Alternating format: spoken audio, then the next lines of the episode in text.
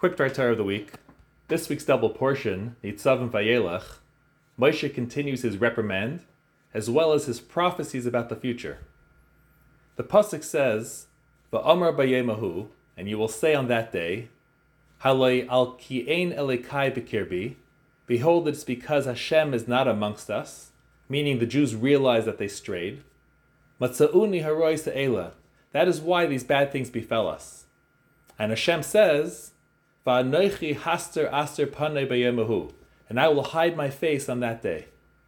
So many commentaries ask, if the Jews are realizing their mistake and confessing their wrongdoing, why is Hashem's response to that saying he's going to hide his face from them? So there are many answers given. The Chassam Sofer says that the Jews are only confessing the big sins like idol worship and turning away from Hashem.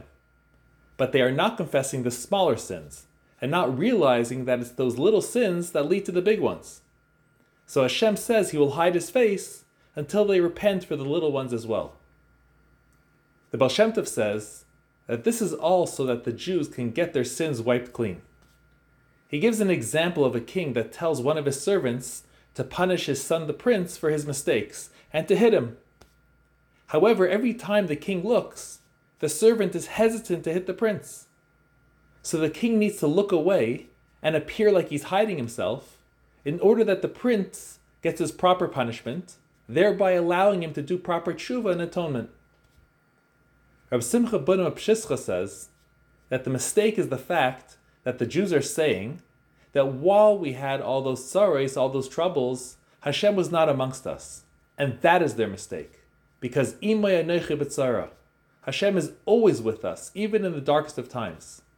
Therefore, Hashem says, You think I'm not with you? I will hide my face and make it look like I'm not with you. Once, the son of the Maggid of Mezrich was crying. When the Maggid asked him why, he said that they'd been playing a game of hide and seek with his friends, and they were all hiding and hiding, and the one that was supposed to find them had played a trick on them and just left. Upon hearing this, the Maggid started crying.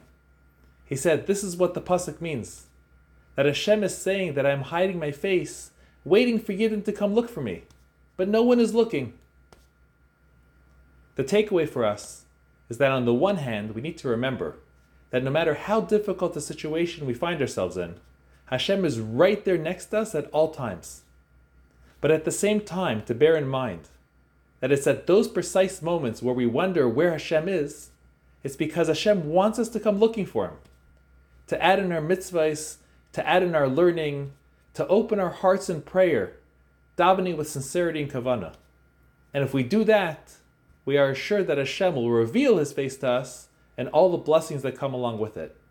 Have a good Shabbos.